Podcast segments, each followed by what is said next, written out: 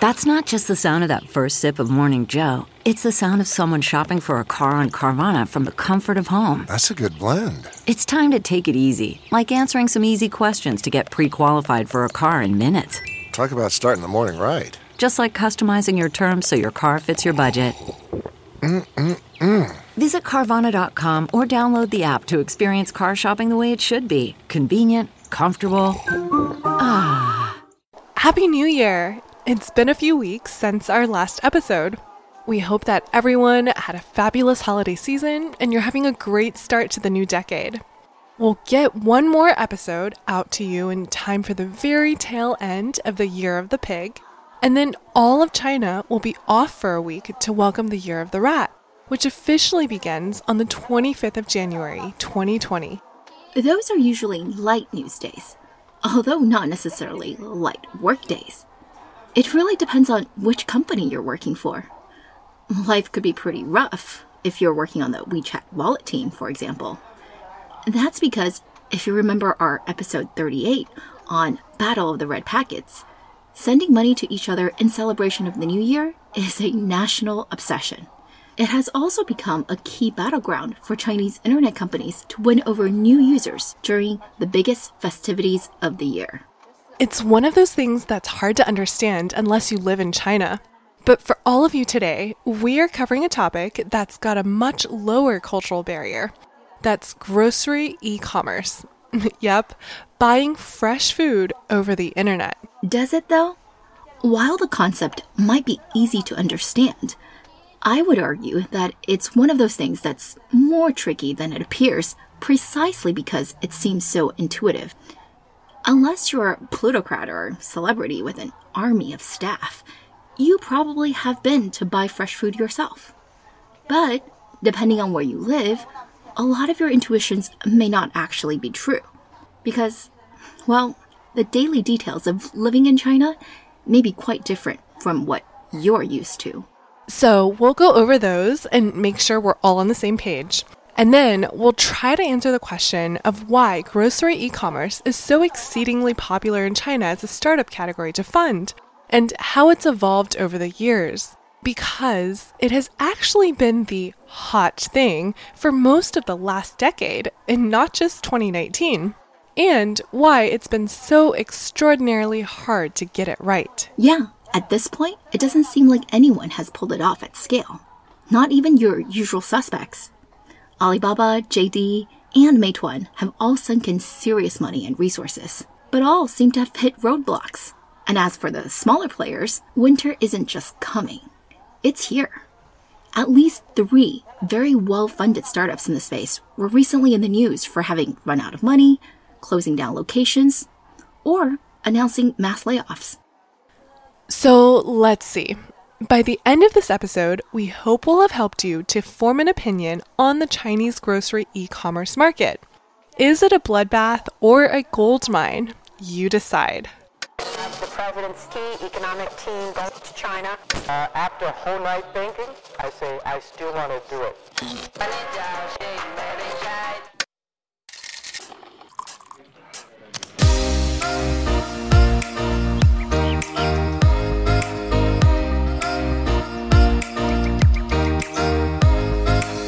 Everyone, we're TechBuzz China by Pandaily, powered by the Sinica Podcast Network by SupChina. We are a bi weekly podcast focused on giving you a peek into what's buzzing within the tech community in China. We uncover and contextualize unique insights, perspectives, and takeaways on headline tech news that don't always make it into English language coverage, so you can be smarter about the world of China tech. TechBuzz China is a part of pandaily.com, an English language site that tells you everything about China's innovation. I'm one of your two co-hosts, Rui Ma. And I'm your other co host, Ying-Ying Lu. We'd like to acknowledge our partners, Deal Street Asia and SupChina, the creator of the Sinica Podcast Network. In addition to TechBuzz, you can also find Sinica, which covers current affairs, NüVoices, and Ta for Ta on Women, the business oriented China Econ Talk, and the Caixin Sinica Business Brief from China's leading business magazine. Also, a shout out to our friend Matt Sheehan, who just launched Heartland Mainland, a podcast on Iowa and China from MacroPolo. We love it when our friends create awesome stuff. Anyway, as always, if you enjoyed listening to TechBuzz, please leave us a review on iTunes or whichever other platform you use.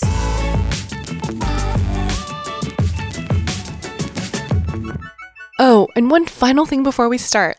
We want to tell you about a brand new master's program nearby at the University of San Francisco. USF's Masters in Applied Economics combines econ training with the practical skills in data analytics that you really need to understand today's new digital economy. Their curriculum covers skills like R and Python, machine learning, and experimental design. To learn more and to get a fee waiver for the fall 2020 class, please go to usfca.edu slash techbuzz.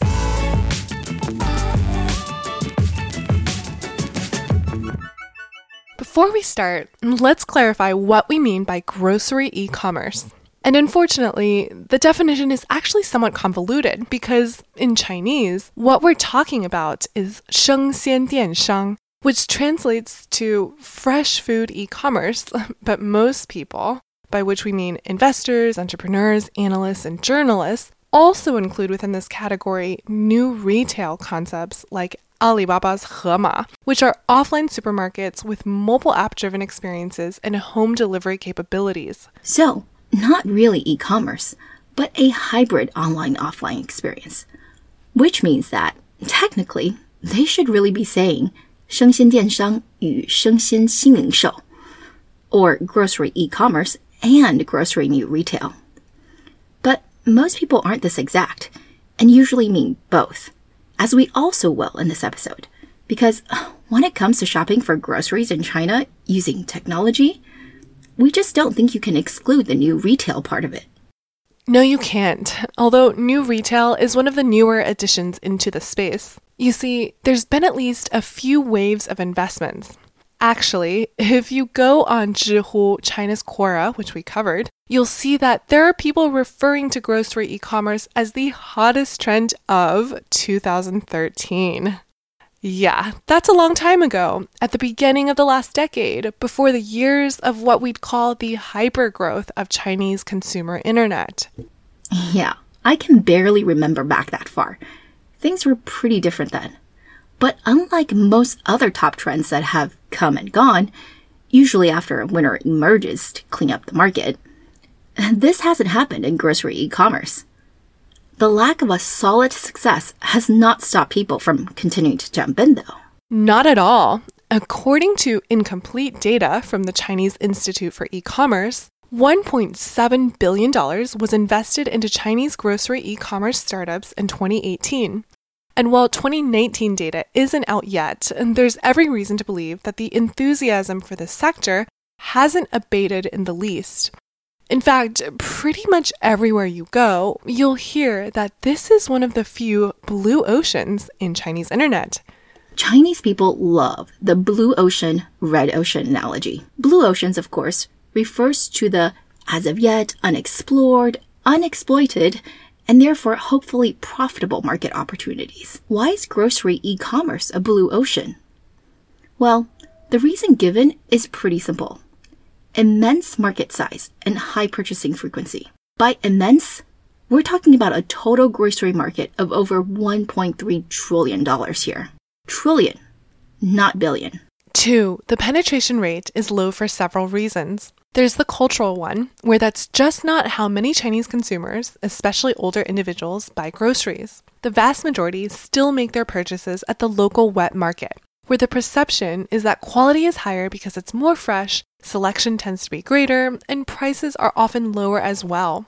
The opportunity, though, is that the hours are not practical for your typical office worker, and the environment is not very nice. So, if you're looking for a relaxing and convenient shopping experience, this is not it. So, you guys probably thought two things when you heard that. At a trillion dollar market size, even a few percentage points has many zeros after it. So, there must be some multi billion dollar players already, right? And two, if people have been working on this since 2013 or earlier, how is it that penetration is not even 5%? Well, since we already know that the definition of grocery e commerce isn't the most precise, we can just provide a directionally correct number here. Basically, somewhere along the order of $35 billion. So, yes, to your first question, very large market size, and it's still growing very quickly, by the way, with projections of a 35% annual growth rate over the next three years. However, there are no super large players yet, aside maybe from Alibaba's Hema that we mentioned earlier, because there are literally thousands of players in the space. Yep, 4,000 players, actually, who've entered in the space in the last few years, according to analysts. And why haven't you heard of them? Well, it could be that 9 out of 10 were loss making, and so probably are either dead or dying, with just 1% estimated to have made it to profitability. 1% of 4,000 is 40 companies. I don't know though. If you ask me, even 1% seems like a stretch. That number might be, in fact, closer to single digits. It's honestly not very easy to verify because these are mostly private companies or subsidiaries within larger firms. But let us tell you about the one everyone talks about, and that is Yonghui Cloud Technologies, which operated a series of new retail grocery stores called Super Species 超级物种. Yonghui, the parent company, is China's number five grocery chain by revenue, and in recent years, it received investment from both JD and Tencent because Yonghui is listed in China, there are some numbers we can actually look at here. A large existing grocery chain partnering up with the second largest e commerce player, JD.com, and later with the support of the largest check writer in China tech, Tencent. What could go wrong? I remember coverage of the first deal when only JD invested. It was mostly positive.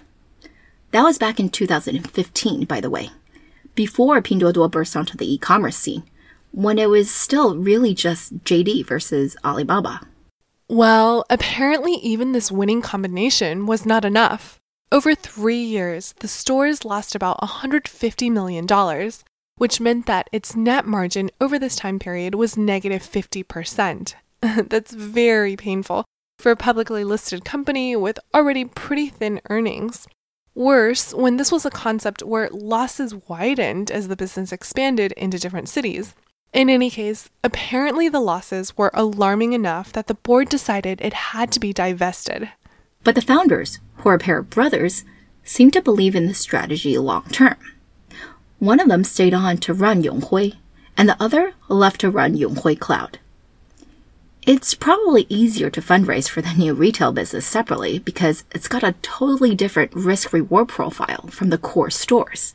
But even if you're cash rich, like Alibaba, you're not necessarily hitting it out of the park either. Right. Alibaba's concept is Hema, or fresh because it sounds like hippo in Chinese, in line with all their animal themed products. Anyway, you can Google for videos of the stores if you've never seen one, but basically, I describe them as pretty nicely decorated supermarkets, but with two key differences.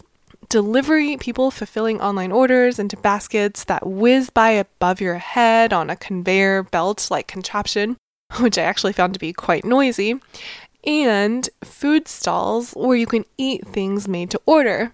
For example, from the seafood you see in the tank in front of you. Right.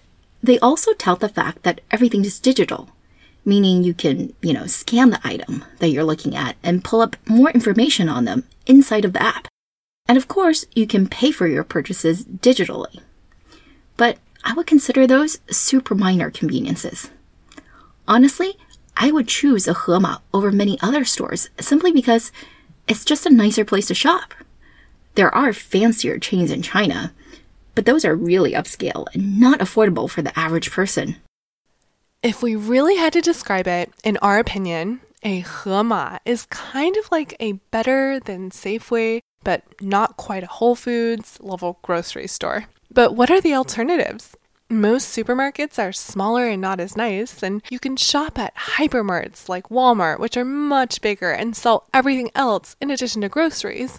But also, they're not very nice either, so we can see the appeal. But that's if you go to the store, right? Presumably, all the nice decor would mean nothing to you if you're ordering online. I mean, I get the point that the nice stores are a great way to attract customers initially. And it's true that for many sectors, online acquisition costs have ballooned out of control, making offline acquisition channels actually cheaper than online. But what about in the long run? Well, it doesn't look like we have to wait to answer your question because the long run seems to have maybe already arrived. Since launching in 2015, there are already over 150 Hemas in 17 Chinese cities, with more than 20 each in Beijing and Shanghai, and 15 or so in Shenzhen. But the pace of store openings has already slowed significantly, and one location even shut down within a mere eight months of opening. I don't want to be annoying and say, I told you so. but from the very beginning, I was very, very skeptical. The format just didn't make that much sense to me. Again, it's a nice store, but the niceness seems expensive to upkeep and doesn't matter to me if I'm making online orders. And yet, the entire Chinese internet jumped in and try to create their own Hema because Jack Ma christened it with the name New Retail. Jack Ma is, after all, pretty much the godfather of Chinese e commerce. So when he talks about the future of how people are going to shop, everyone listens. So that's what happened. We already know Tencent and JD made a bet with Yonghui Superspecies. Tencent also invested in Carrefour or Jialefu, the French supermarket giant, in 2017, which we'll assume wasn't an amazing bet because it didn't try to buy the chain's China operations when it looked to sell a majority stake last year. There's also Meituan, whose concept was called Ella Supermarkets, and JD, whose own entry was called Seven Fresh. Even though, yeah, it had already invested in Yonghui and even had a partnership with Walmart. And the folks who eventually bought Carrefour China? Well, that was Suning, which was founded years ago as a consumer electronics retailer, but has since then expanded aggressively into e-commerce in partnership with Alibaba. Suning also had its own concept though, and that's called Su Fresh. You get our point. All the top internet companies in China were busy entering into investments or partnerships with offline grocery chains and launching their own new retail concepts, effectively making multiple bets in this space. Amazon bought Whole Foods in 2017, but Chinese tie ups between internet companies and offline grocers have been happening since 2015, with a lot more activity than we've seen here in the US. Because blue ocean. But signs that the ocean isn't quite so blue, though, emerged when not just Alibaba Hema, but also Meituan began closing stores in the first half of last year. They said it was due to mismanagement, although I've also seen it referred to in Chinese as not meeting financial expectations. Whatever the true reason, though, it seems that they're planning to shutter lower tier city locations and focus on Beijing for the moment. JD also failed to reach its ambitious store opening targets, which I think by now doesn't surprise anyone. But don't think that these companies have given up trying. No, the trend of the last year was basically to deploy another model that we think makes more sense downsize. That is, think more small neighborhood grocer rather than proper chain supermarket. So here's a good segue into well, what exactly is the current buying behavior of Chinese consumers when it comes to grocery shopping? Well, let's take a look at myself first, a typical Californian. I do all my own shopping and I mostly buy from the supermarket. Sure, farmers markets are great, but they're inconvenient because of their limited hours. And I just don't care enough about produce to spend time sifting through bunches of celery to look for the least wilted stock. If it's organic, it's good enough for me. Well, congratulations, Rui. That does make you a typical American consumer. In the US, 90% of grocery shopping is done through supermarkets, but that's not at all the case for China. Nationwide, nearly three quarters of Chinese groceries are still bought in wet markets or caishichang, which are like your farmers markets in the US, except generally a lot dirtier, messier, noisier, and maybe a lot more meat and seafood heavy. Yeah, I lived next to one in Shanghai, and it was very, shall we say, pungent. But it was also super convenient because it had everything. I mean, some urban wet markets in China are huge. But I rarely went because while the prices and quality were great, they would be closed by 7 p.m. or even earlier. Now, I didn't cook much anyway because I had a helper that did sometimes, but I can't imagine with the 996 working schedule that many professionals have these days, that's 9 a.m. to 9 p.m. six days a week, they can hope to get home by 5 to get to the local wet market and buy ingredients to make dinner. There's just not enough time. That's exactly it. It can be hard to make it to a wet market if you're working, especially with some of these long commutes Chinese people have. And plus, it's just a stressful, noisy environment. If you're younger and less price sensitive, you're much more likely to want to go to a supermarket where the produce is generally more expensive, but it's just a much more convenient. And these are the people who are also easy to convert to using an app. That is, if they're cooking at all. Because so many people I know only order out these days. But yeah, consider a typical Chinese scenario. If you're a frequent grocery shopper, in other words, the type of customer all these grocery e commerce companies want, you're highly likely to have a chill job, maybe be stay at home, have a helper, or just be older and retired.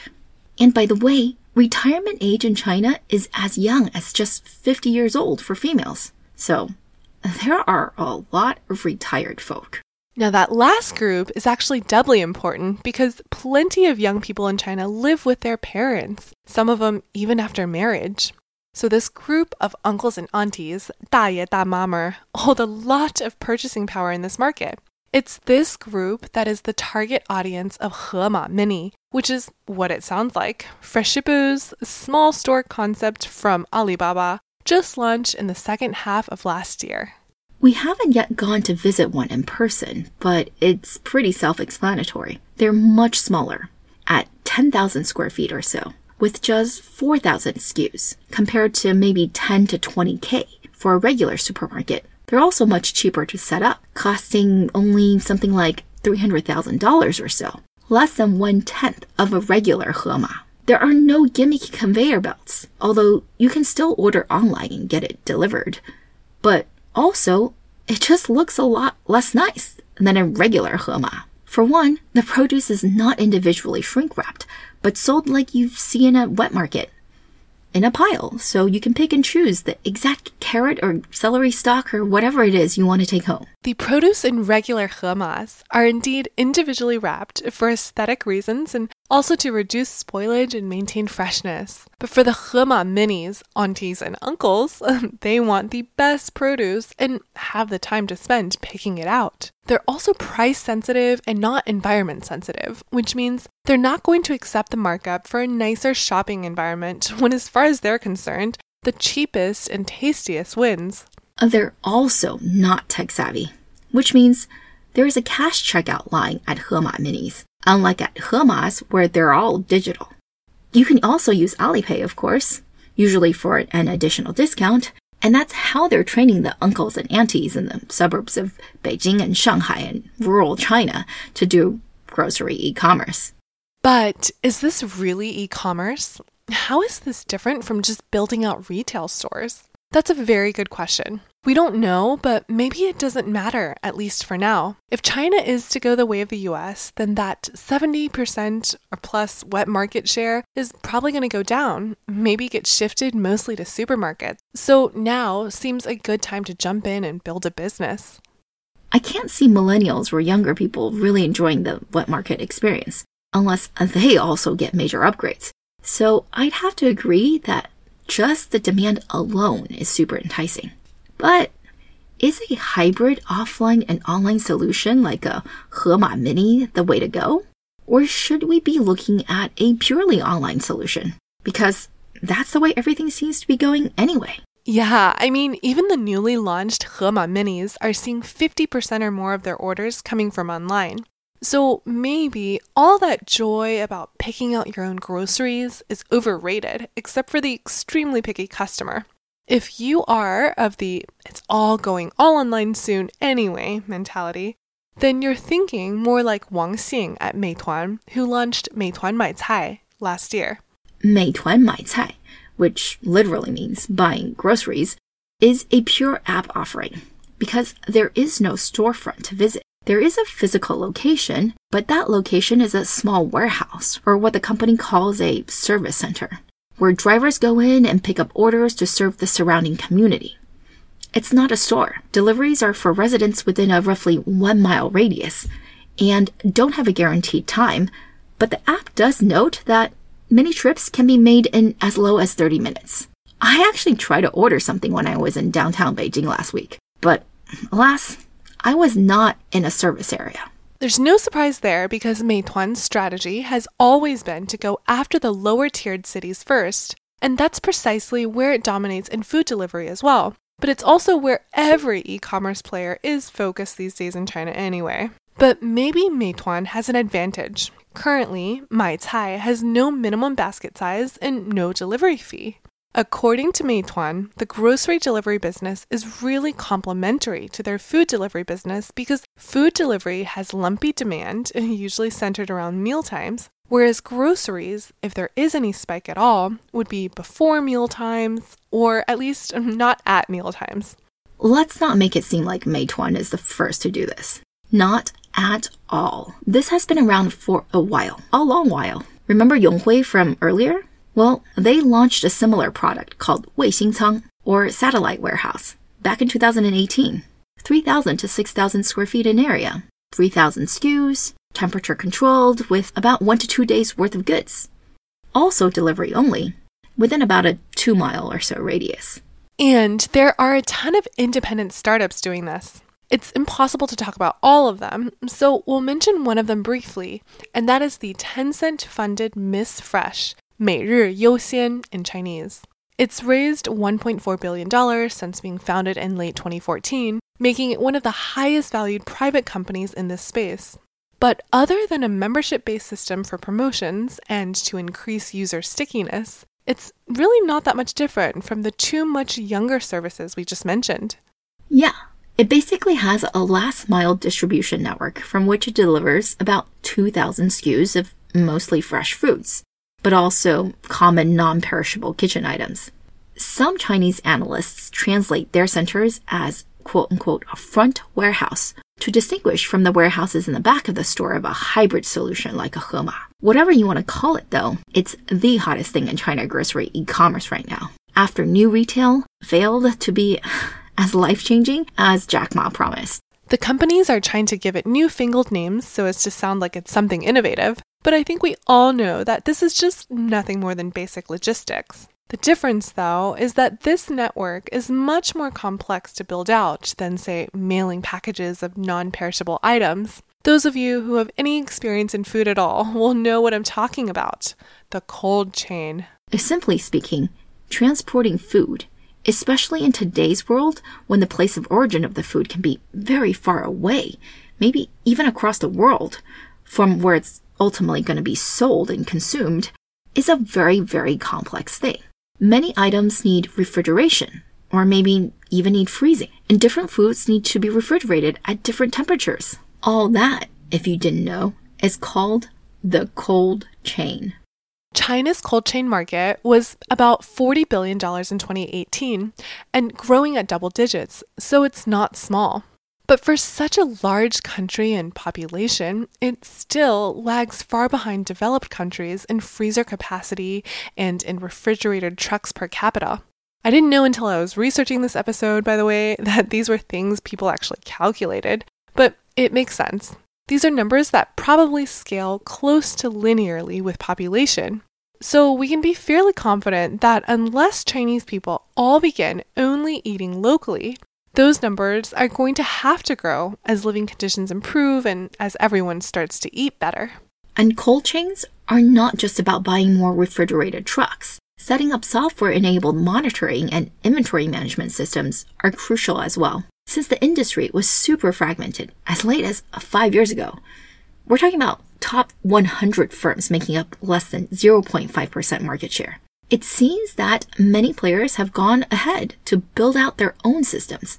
Take a company like Benlai, who is one of the few profitable companies in this space and who made its name selling fruit online. After seven years, it's managed to build seven 600,000 square feet cold storage warehouses in major cities. Impressive, but also, that just took a long time. Even when you've solved the cold chain capacity problem, though, you have another problem on hand inventory. How are you going to know what to keep in stock when you're using these small warehouses with just a day or two of goods on hand? Most companies are seeing this as a machine learning and data challenge that they can solve with AI. The one who does it best is going to have the least waste and maybe also the best customer experience. Okay, I think we're pretty groceried out by this point, and I am ready to wrap up the episode. We covered a bunch of stuff today, but there are a few key takeaways that we'd love for you to walk away with. I'll start. One, the Chinese grocery e commerce market is super fast growing and attracting a ton of investment and interest. People believe that it's one of the few remaining blue ocean e commerce opportunities because even though it's already at $35 billion, that's still less than a 5% penetration.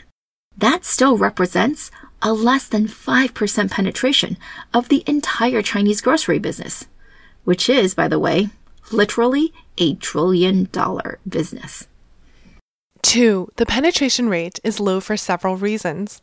There's the cultural one, where that's just not how many Chinese consumers, especially older individuals, buy groceries. The vast majority still make their purchases at the local wet market, where the perception is that quality is higher because it's more fresh, selection tends to be greater, and prices are often lower as well. The opportunity, though, is that the hours are not practical for your typical office worker, and the environment is not very nice. So, if you're looking for a relaxing and convenient shopping experience, this is not it. Three, another reason the industry hasn't just flipped from offline to online immediately is the fact that this is just a difficult logistical problem to solve. Food requires what's called a cold chain, with lots of temperature controlled warehouses and trucks and the like, and this simply takes time and money to build out. The perishable nature of produce also makes inventory management a challenge. But presumably, software and sensors are going to make these problems much more manageable soon. And these factors, mixed up together, is how we've ended up at today's industry landscape, which has two main ways you can cut it. One is by whether the service is purely online or if it's hybrid online offline. The former is just a network of warehouses, whereas the latter is usually referred to as grocery new retail in China, or Shengxian Xinlingshou, and one of its best known examples is Alibaba's Hema supermarkets. The other way to categorize this sector is by distribution network and coverage. Are your warehouses sparse and large, or are they dense and small? Each Hema supermarket, for example, needs a surrounding population of at least 200,000 people to survive, whereas their Hema mini concept, requiring just one tenth the startup capital, also needs a much smaller base of buyers to break even. In tier 1 cities with dense downtown areas like Beijing and Shanghai, the larger markets seem to do okay. But as soon as you get out of those areas, most of the players are trying the nimble, smaller footprint model now.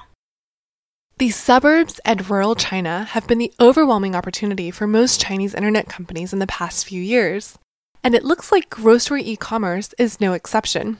So it's one of those markets where everyone knows where to go, but it's unclear which decisions are the right ones to make. For example, do you only run your own inventory like Meituan, or do you also deliver for other platforms like JD and Alibaba? Yeah. And do you keep on building on your own with your offline partners, or do you adopt something new altogether? like franchising, which by the way, Alibaba has said they might explore with the Hema mini model, and which Miss Fresh has already been using as a model of expansion. It's risky though, as managing the franchisees and making sure food safety standards are observed can be tricky, and Miss Fresh has come under fire for that. Since food safety is no joke and it's also the top concern for Chinese consumers, I hope they take it much more seriously than they have been. So, what do you think? Chinese grocery e commerce? Bloodbath or goldmine? We think it's going to take a bit of time and maybe a lot more investment before the logistics are going to be sorted out.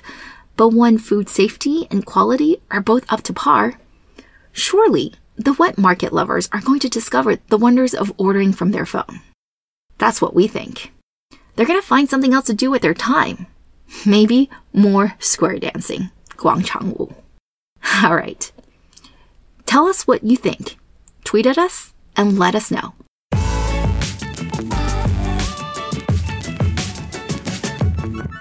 Okay, that's all for this week, folks. Thanks for listening. We really enjoyed putting this together, and we are always open to any comments or suggestions.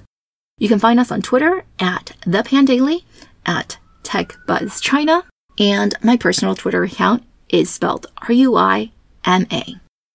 And my Twitter is spelled G I N Y G I N Y. Tech Buzz China by Pandaily is powered by the Sinica Podcast Network on SupChina. Pandaily.com is an English language site that tells you everything about China's innovation. Our producers are Caiwei Chen and Kaiser Kuo. Thank you for listening.